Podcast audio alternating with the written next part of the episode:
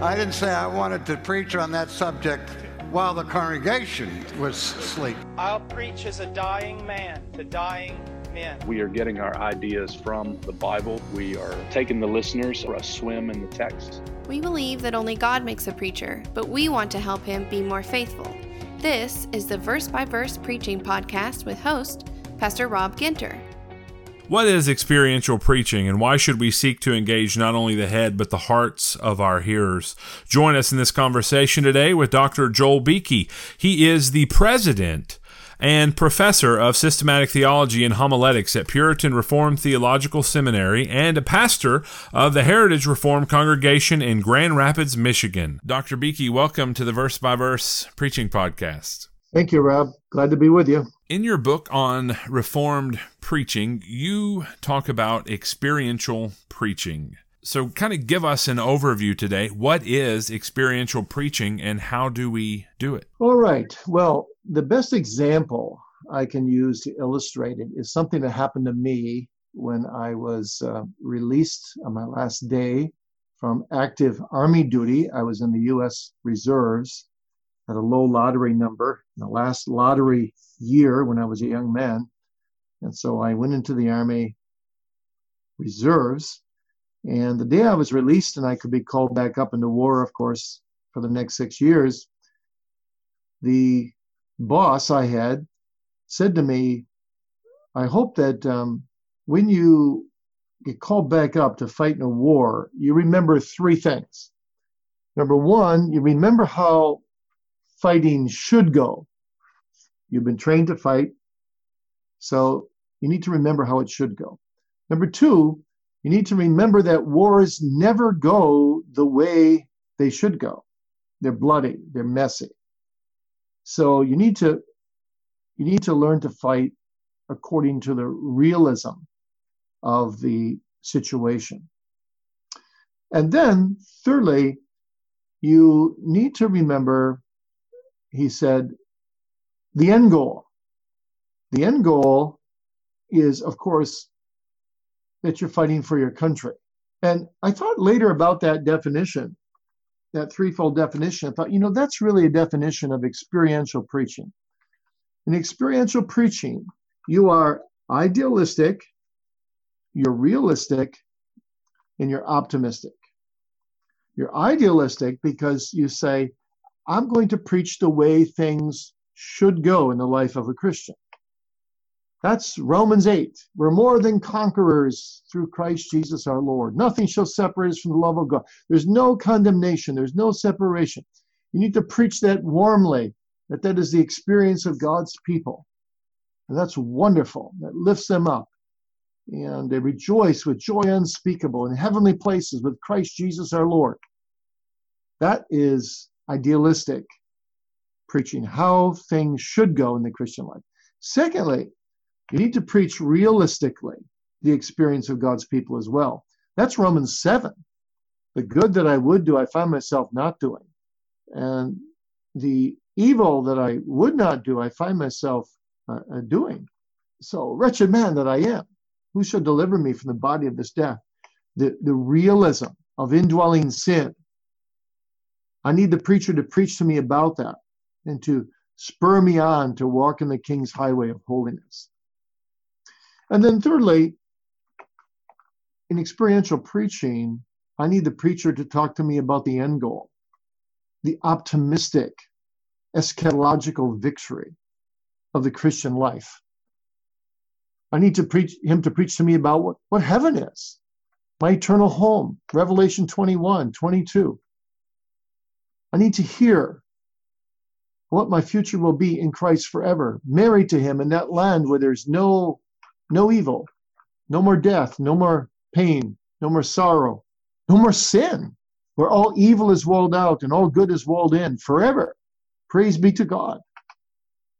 So, in experiential preaching, you're relating to the experience of the people of God as they hear idealistically the way a Christian life should go, as they hear realistically the way the Christian life really does go in the bloody war against sin, and needs the preacher needs to relate optimistically to the Christian hearer about the end goal that he's fighting for for God's kingdom and that one day he will be transferred from the church militant, the church military that's fighting on this earth, to the church triumphant, where all war is over and he's with his Lord, married to Jesus Christ forever and ever.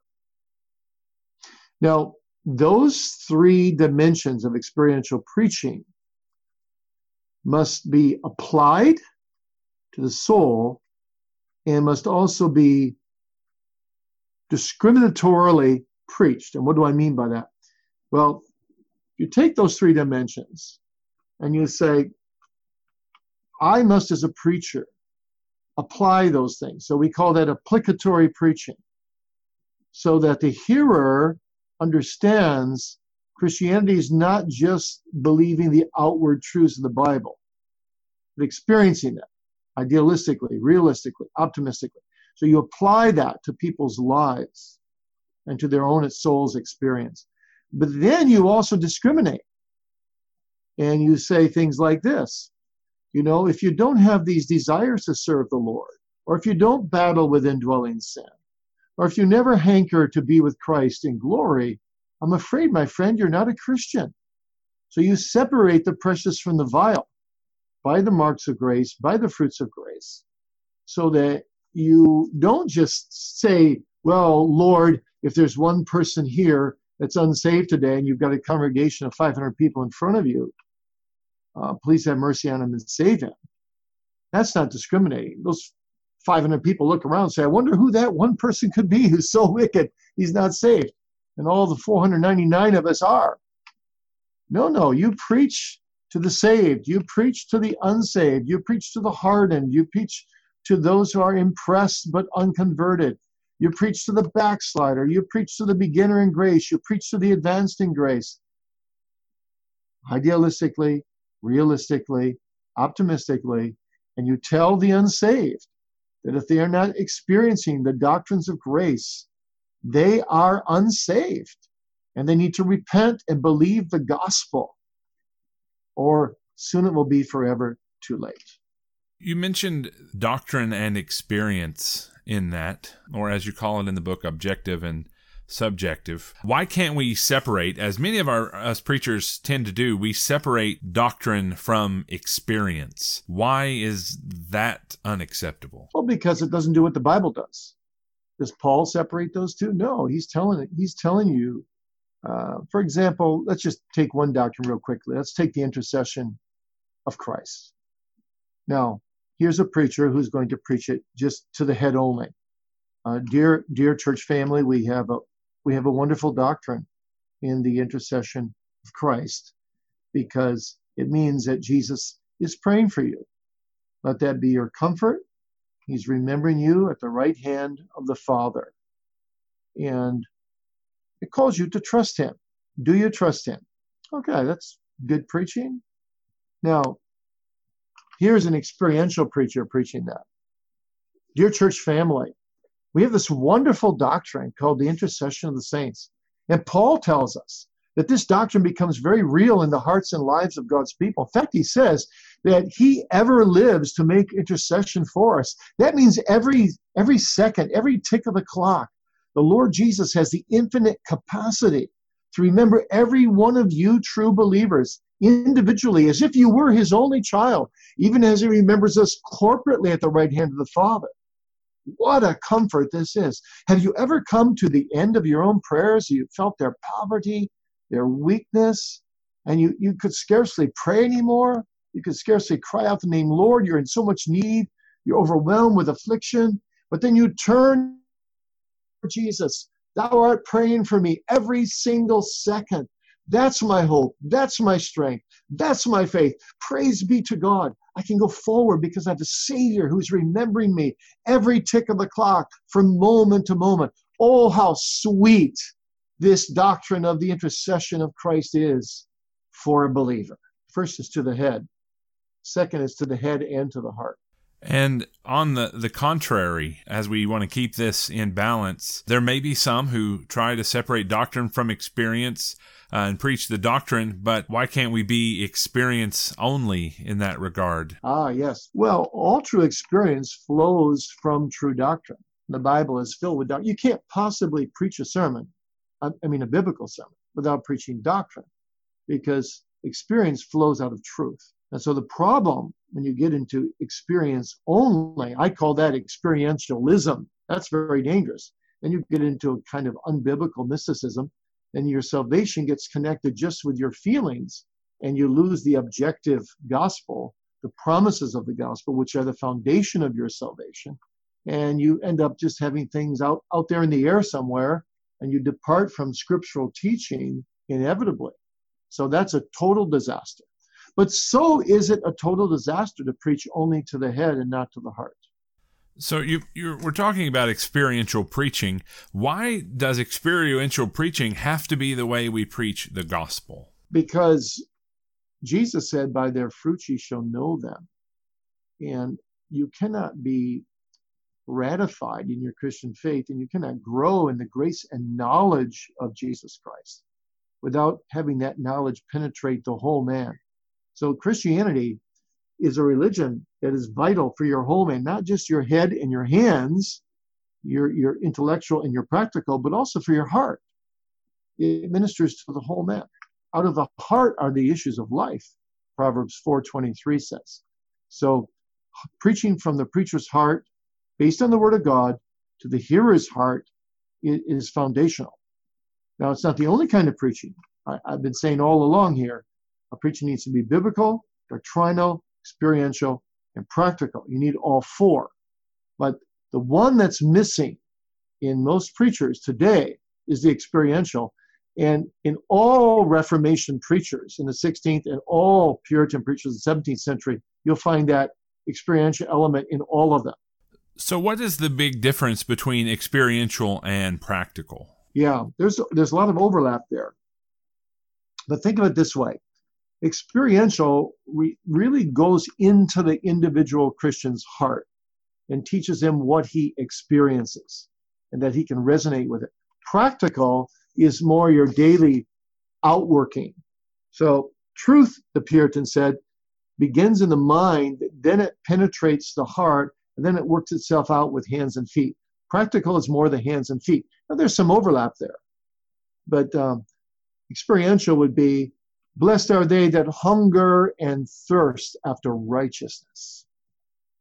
Now, how can you tell if I hunger and thirst after righteousness? That's pretty hard because that's a pretty internal thing. But you will know by the fruits.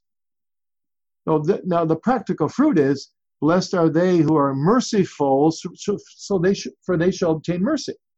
There's a fruitful mark of grace. That you can see by my lifestyle if I'm a merciful man. So that's more practical. But again, there's some overlap there, yes.